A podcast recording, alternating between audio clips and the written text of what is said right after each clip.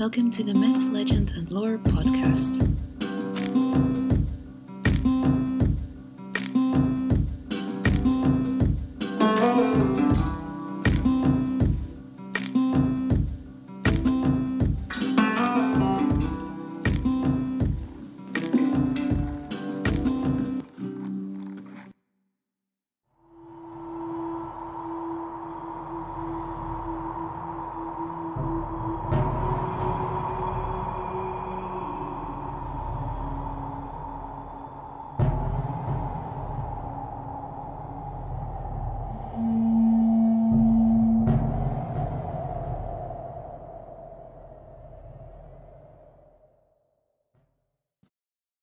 Orkneyinga Saga, Chapter 61 of Earl Paul. A short time after the slaughters had been committed in Yorfiara, the men ran from the church and carried Svein into the house, where he was not yet dead, but insensible, and he died during the night. The Earl commanded everyone to take his seat, as he wished to know for certain who had committed the manslaughters. Then Svein, Asleif's son, was missed, and it was thought clear that he had done the deed. Then Eyvind came and said that it was plainly seen that Svein Briostrip must have killed John. The Earl said that no one should touch a hair of Svein Atli's son's head, as this had not been done without provocation. But if he avoids meeting me, he said, he will harm himself by doing so.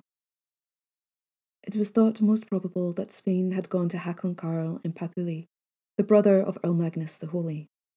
He was a great chief, a quiet man and moderate, the Earl did not hear Svein that winter, and then he outlawed him. In the spring, the Earl visited many of the northern islands to collect his land dues. He made great friends of the chiefs and bestowed presents with both hands. The Earl visited Stroma and gave Thorkel Flettier the farm which Valthiof had, till such a time as he should know where Svein was. Thorkel said, Here the saying does not prove true that the king has many ears. Although you are an earl, I think it strange that you have not heard of Svein, for I knew immediately that Bishop William had sent him to Huldbodi, Hundi's son, in the Sudreyar, and there he has been all winter. The earl replied, What shall I do with a bishop who has acted thus? Thorkel replied, The bishop should not be blamed for this in critical times like these, and you will need all your friends if Rognvald and his men come from the east. The Earl said that this was true. From Stramsey he went to Renarsay and received an entertainment from Ragna and her son Thorstein. Ragna was a wise woman. She and her son had another farm in the Pappy. The Earl spent three nights there as he was prevented by weather from going to Kugi and Westry. The Earl and Ragna spoke of many things. She said to him, There was no great loss in Svein Briostrip, although he was a brave warrior for he brought on you the hatred of many. I should therefore advise you, in the presence of difficulties that face you, to make as many friends as possible, and be slow to resent offences. I could wish that you would not attach blame to Bishop William and the other kinsmen of Svein, Asleif's son, but rather take the bishop into favour, and send word to the Sudreyar after Svein to pardon him and restore him his possessions, in order that he may be to you such as his father was, it has long been the custom of noblest men to do a great deal for their friends, and thus to secure support and popularity. The Earl replied, You are a wise woman, Ragna, but you have not yet been made Earl of the Orkneys, and you shall not rule the land here. Is it come to this that I must give Svein money in order to be reconciled to him, thinking that it would be to my advantage? Then he became wroth and continued, let God decide between me and my kinsman Rognvald, and may he let it happen to each of us according to his deeds. If I have offended against Rognvald, I now make the offer of reparation. But if it will invade my dominions, I will thank him my greatest friend who assists me to defend them. I have never seen Rognvald, and so far from ever having offended him with my knowledge, it is known that I had no part in what my kinsman did. Many replied that to deprive him of his possessions by force of arms would be a most unprovoked assault, and no one spoke of this. When the spring advanced, Earl Paul had beacons kept up in Fair Isle and North Ronaldsay, and almost all the islands, so that each could be seen from the other, a man named Dagfinn, Lodver's son, an active fellow who had a farm in Fideri, was to keep that beacon and light it if an army were seen coming from Jutland.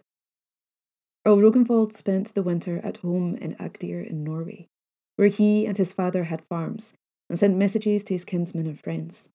Some of them he visited himself, and asked them to assist him with troops and ships to go to the west, and most of them were willing to help him in his need.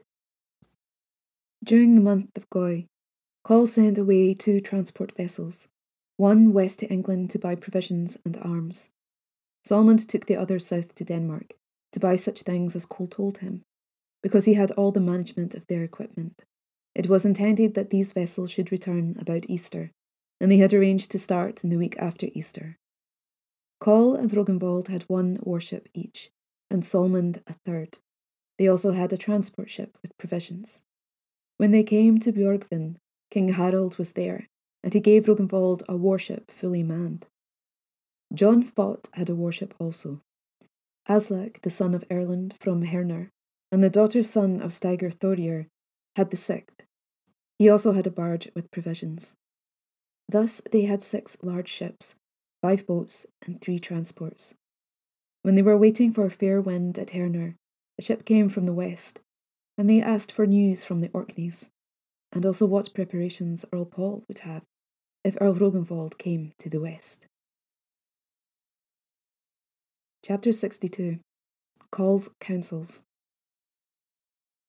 While they were lying at Herner, Earl Rognvald called together a meeting of his men, and spoke of Earl Paul's preparations, and also of the great enmity the Orkneymen showed against himself, since they were going to prevent him from taking his possession of his patrimonial inheritance, which had been justly given to him by the kings of Norway. He made a long and eloquent speech, the conclusion of which was that he intended to go to the Orkneys and gain them or die there. His speech was approved of by all, and everyone promised him faithful support. Then Kol arose and said, We have heard from the Orkneys that all the islanders will rise with Earl Paul against you to keep you out of your inheritance. They are slow to lay aside the enmity which they have conceived against you, kinsmen. Now it is my counsel to seek for help, where it is likely to be had effectually, and to pray that he may permit you to enjoy these possessions, to whom they rightly belong, namely, the holy Saint Magnus, your mother's brother. It is my wish that you should make a vow to him, that he may grant you your patrimony and his inheritance, you should promise one thing that if you obtain those dominions, you will build a stone minster at Kirkjuvag, more magnificent than any other in these lands, dedicating it to your kinsman, Earl Magnus the Holy, endowing it with money so that it may be fitly established, and that his relics and the bishop's see may be brought there. Everyone thought this was good advice, and the vow was made and confirmed. Then they stood out to sea and had a fair wind. They landed in Jutland, and the inhabitants there, as well as the Norwegians, were glad to see each other. The Jutlanders were able to tell them much from the Orkneys, and there they stayed for some time. Chapter 63 Of Kol and Uni. Uni, who has been mentioned before, and who was an accomplice in the slaughter of Brynjulf, was now advanced in years. Once Kol said to him, What plan would you propose, Uni? in order to get the beacon in Fideri discontinued? Or how would you manage to prevent it from being lighted a second time? I put this question to you because I know you are more ready witted than most others here present, although here are men of more distinction. Uni replied, I am not a man of invention, and I do not wish the expedition to be made according to my plans. I would rather choose to come afterwards, for then I should follow my own devices. Shortly after, Kol had many small boats made ready and directed their course to the Orkneys. No chiefs took part in this expedition except Kol. When they had gone so far that they thought they could be seen from Frideri, Kol had the sails spread on all the boats, but ordered his men to row backwards, in order that their speed might be slow as possible, although the wind was right astern. The sails were at first hauled into the middle of the masts only, but afterwards higher, as if they were coming nearer to the island. Kol said, These manoeuvres will be seen from Frideri as if the boats were approaching nearer. They will then perhaps light the beacon, but they will go themselves to Earl Paul to tell the news. So when the beacon in Fridery was seen, Thorstein, Ragna's son, lighted the beacon in Rinnarsay. Then the beacons were lighted one after the other in all the islands, and all the bondi went to the earl, and there was a great gathering of men. When Kol saw the beacon burning, he ordered his men to turn back, saying that this would now cause dissensions among their enemies. This done, Kol went back to Jutland and said to Uni that he should now carry out his scheme. Uni took with him three Jutlanders, and they took a six oared boat, some provisions, and fishing tackle. They went to Fridery. Uni said he was a Norwegian man, but had been married in Jutland and had sons there. He further said that he had been robbed by Earl Rognvald's men, and spoke very ill of them. He took a house there, but his sons went out fishing, and he stayed at home himself and took care of the fish they caught. He entered into conversation with the men of the island, and became familiar with them, and was well liked. Chapter 64 Of the Orkney Men When Dagfinn had lighted the beacon, he went to Paul, as has been mentioned before. All the earl's leading men came to him also. A watch was kept for Rognvald's movements, and it was thought strange that he was nowhere appeared. Still the troops were kept together for three days. Then the islanders began to murmur, saying it was great foolishness to light the beacons when fishermen were seen in their boats. Thorstein, Ragna's son, was blamed for having lighted the beacon in Rinnarsay. He replied that he could do nothing but light his beacon when he saw the blaze in Fridery, and said that this had all happened through Dagfinn. Dagfinn replied, People come more frequently to harm through you when you cannot blame me for it. Thorstein told him to be silent, and leapt up with an axe and dealt him a heavy blow. Then each man seized his weapons, and there was a fray. This was in Rossi, not far from Kirkjuvag. Sigurd from Westness and his son Hakon Klo and Brynjolf took part with Lodvar, Dagfinn's father, but Thorstein was aided by his kinsmen. Then the earl was informed of what was going on, and it was a long time until he could part them. Kugi of Westry made a long speech and said, Do not disgrace the earl by fighting among yourselves. Ere long you will all need your men. Let us take care then not to be disabled or at enmity among ourselves. This has probably happened according to the designs of our enemies, and has been a device of theirs to destroy the beacons in this way. Now, they may be expected every day, and let us make our plans accordingly. Dagfinn said, No one has any evil intention in this, but we have acted with more thoughtlessness than we ought to have done. Kugi guessed the whole truth and spoke many wise words about it.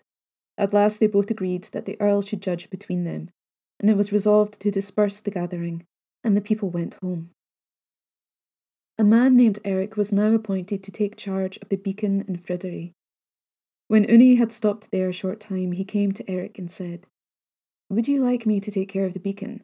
I have nothing else to do. I can give it my undivided attention. Eric accepted his offer, and when no one was near, Uni poured water over it and made it so wet that it could not be lighted. Chapter 65 The Beacons of the Orkneys Destroyed. Earl Rognvald and his men said they would wait until the tidal currents were met by an east wind, for then it is hardly possible to go from Westry to Rossi, but with east wind one can sail from Jutland to Westry. For this, Rognvald and his men waited, and came one Friday evening to Hoffen in Westry to Helgi, who dwelt there. No beacons could be lighted, for when the sails were seen from Fridery, Eric prepared to go to Earl Paul, and sent a man to Uni to light the beacon. But when he came, Uni was away. When the man tried to light the beacon himself, it was so wet it would not burn.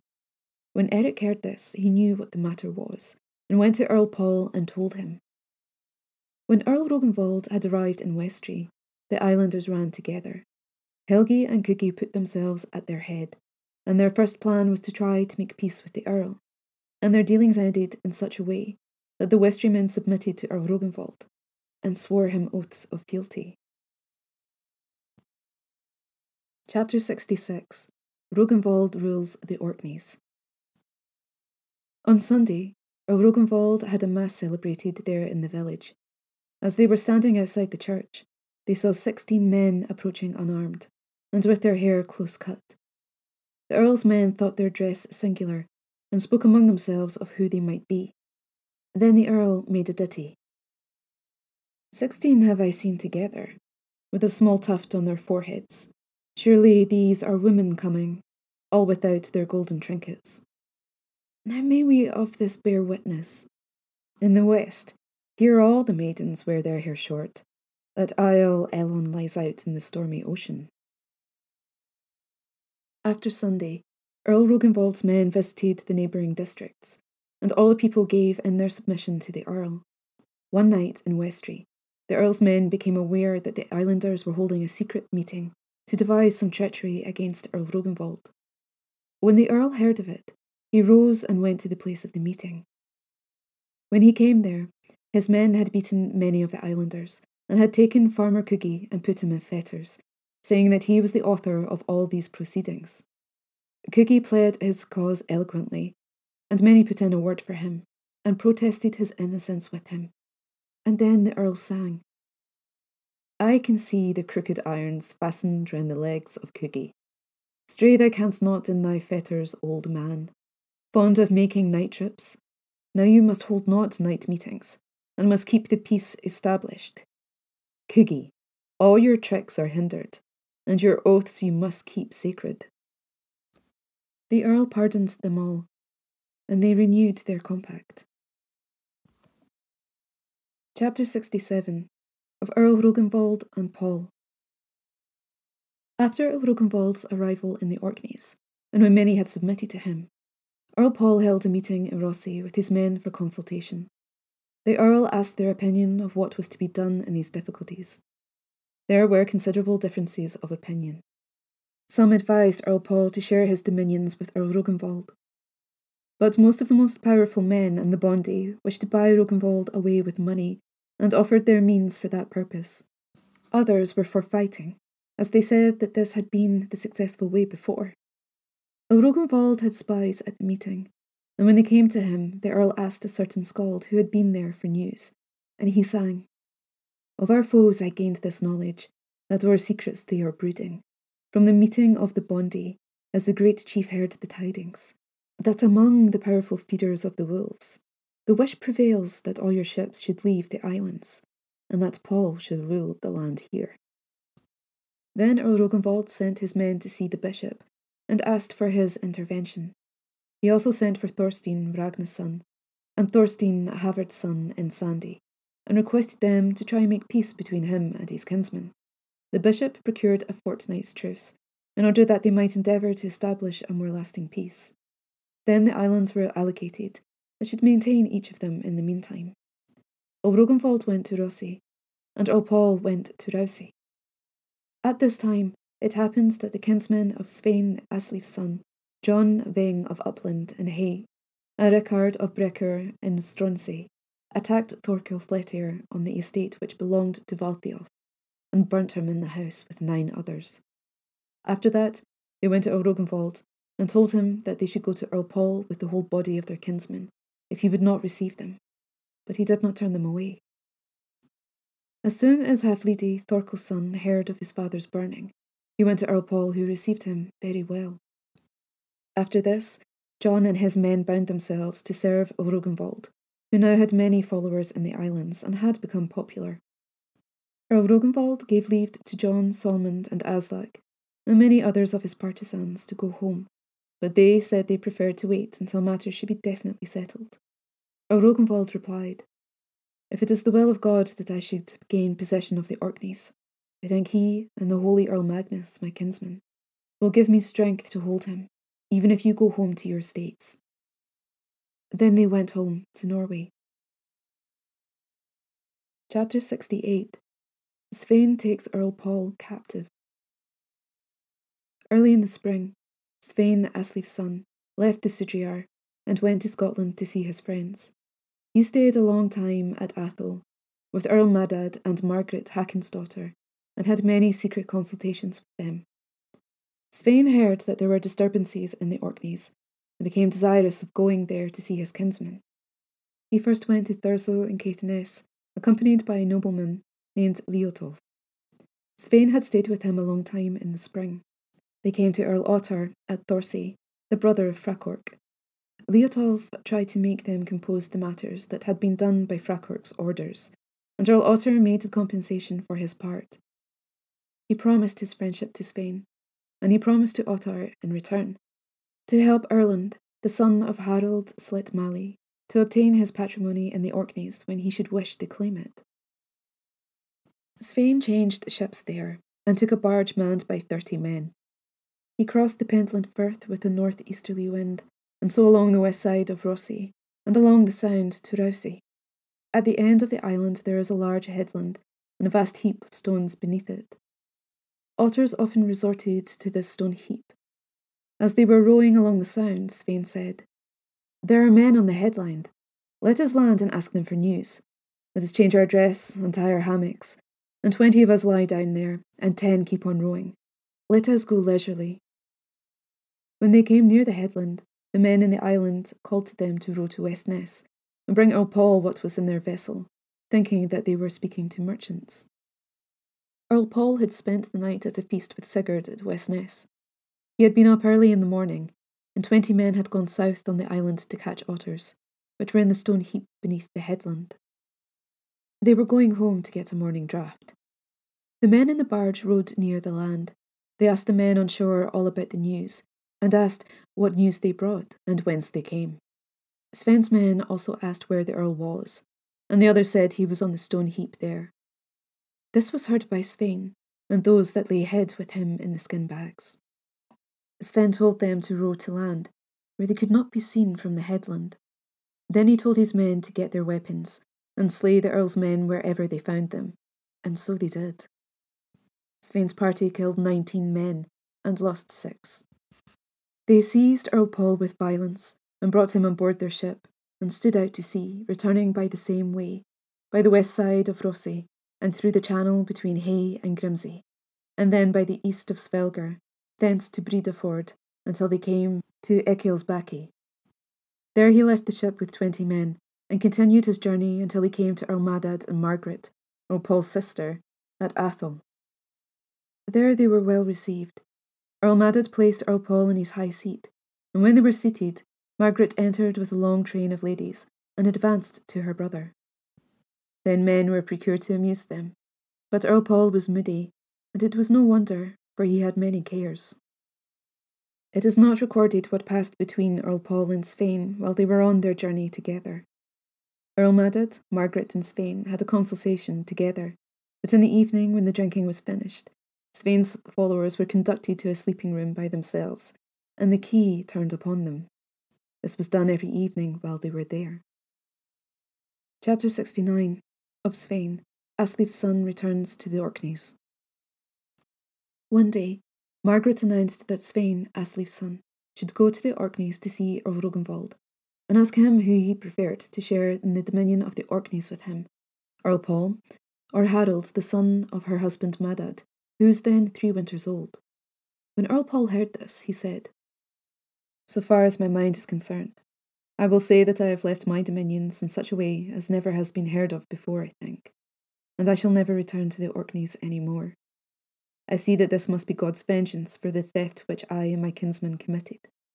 But if God thinks the dominion mine, then I will give it to Harold, if he may enjoy it. But I wish some money given to me, so that I might establish myself in some monastery, and you can take care that I do not escape. And you, Svein, shall go out to the Orkneys and say that I have been blinded, or still more mutilated, because my friends will fetch me if I am an unmaimed man. In that case, I may not be able to refuse to return to my dominions with them, for I suspect that they will consider our parting a greater loss than it is. What more the Earl said has not been placed on record. Then Svein, Asleif's son, went to the Orkneys, and Earl Paul remained behind in Scotland. This is how Svein related these matters. But some men tell the story that Margaret induced Svein, Asleif's son, to blind her brother Earl Paul, and then throw him into a dungeon, and subsequently induced another man to put him to death. We do not know which of these two statements is the more correct, but it is well known that Earl Paul never again came to the Orkneys, and that he had no dominions in Scotland. Chapter 70 of Earl Rognvald and Svein, Asleif's son. It happened at Westness, when the Earl did not come home, that Sigurd sent men to search for him. When they came to the stone heap, they saw the slain, and then they thought the earl had been killed. They went home and told the news. Sigurd went immediately to examine the bodies, and they recognized nineteen as the earl's men, but six they did not know. Then Sigurd sent men to Egilsay, to the bishop, to tell him the news. He went immediately to Sigurd. When they were talking about what happened, Sigurd hinted that it had been done at the instigation of Earl Rognvald, but the bishop replied that it would be proved that Earl Rognvald had not acted treacherously towards his kinsman, Earl Paul. It is my opinion, he said, that some others have committed this crime. When the news spread in the islands that Earl Paul had disappeared, and no one knew what had become of him, the islanders had a consultation, and most of them went to Earl Rognvald and swore fealty to him. But Sigurd of Westness and his sons Brynjolf and Hakon Klo said they would not swear oaths of fealty to any man, while they did not know anything of Earl Paul, or whether he might be expected to return or not. There were others who also refused to swear oaths to Earl Rognvald. Others again fixed an hour and a day when they would become Earl Rognvald's men if Earl Paul had not then been heard of. But when Earl Rognvald saw that he had to do with many powerful men, he did not refuse peremptorily anything which the people asked. And as the time passed, he had frequent meetings with the inhabitants, and at each of them some submitted to him. One day it happened in Kirkjuvag, when Earl was holding a thing meeting with the Bondi, that nine armed men were seen walking from Skapa to the meeting. When they came near, Svein Asleif's son was recognised, and all were curious to know what news he had to tell. He had come in a ship to Skapa and left it there, while he and his men walked to Kirkjuvag. When Sven came to the meeting, his kinsmen and friends turned to him and asked him for the news, but he did not say much. Sven sent for the bishop, who welcomed him heartily because they had long been friends. They went aside to talk, and Sven told the bishop the whole truth about what he had done, and asked for his advice in these difficult circumstances. The bishop said, Those are weighty tidings you have brought, Sven, and we shall probably not be by ourselves sufficient in this matter. I wish you to wait here for me, but I shall plead your cause before the people and Earl Rognvald. Then the bishop went to the meeting and asked for silence. When silence was obtained, the bishop pleaded Svein's cause explaining for what reason he had left the Orkneys and what penalties Earl Paul had inflicted on him for the slaying of Svein Briostrip, a most wicked man.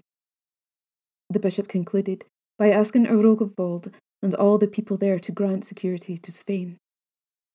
Earl Rognvald replied, For my part, I promised Svein three nights' security, but I think I can see from your countenance, Sir Bishop, that you and Svein know some great news which you have not yet made known. I wish you to take Svein into your keeping and be responsible for him, and I will speak to him tomorrow. I will, said the bishop. And he will be very glad to speak to you as soon as possible, for he wishes to become your man if you are willing to receive him.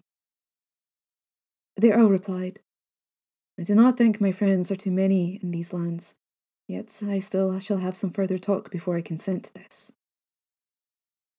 Then these four, Earl Rognvald, his father Kol, the bishop, and Svein, Asleif's son, had a private interview.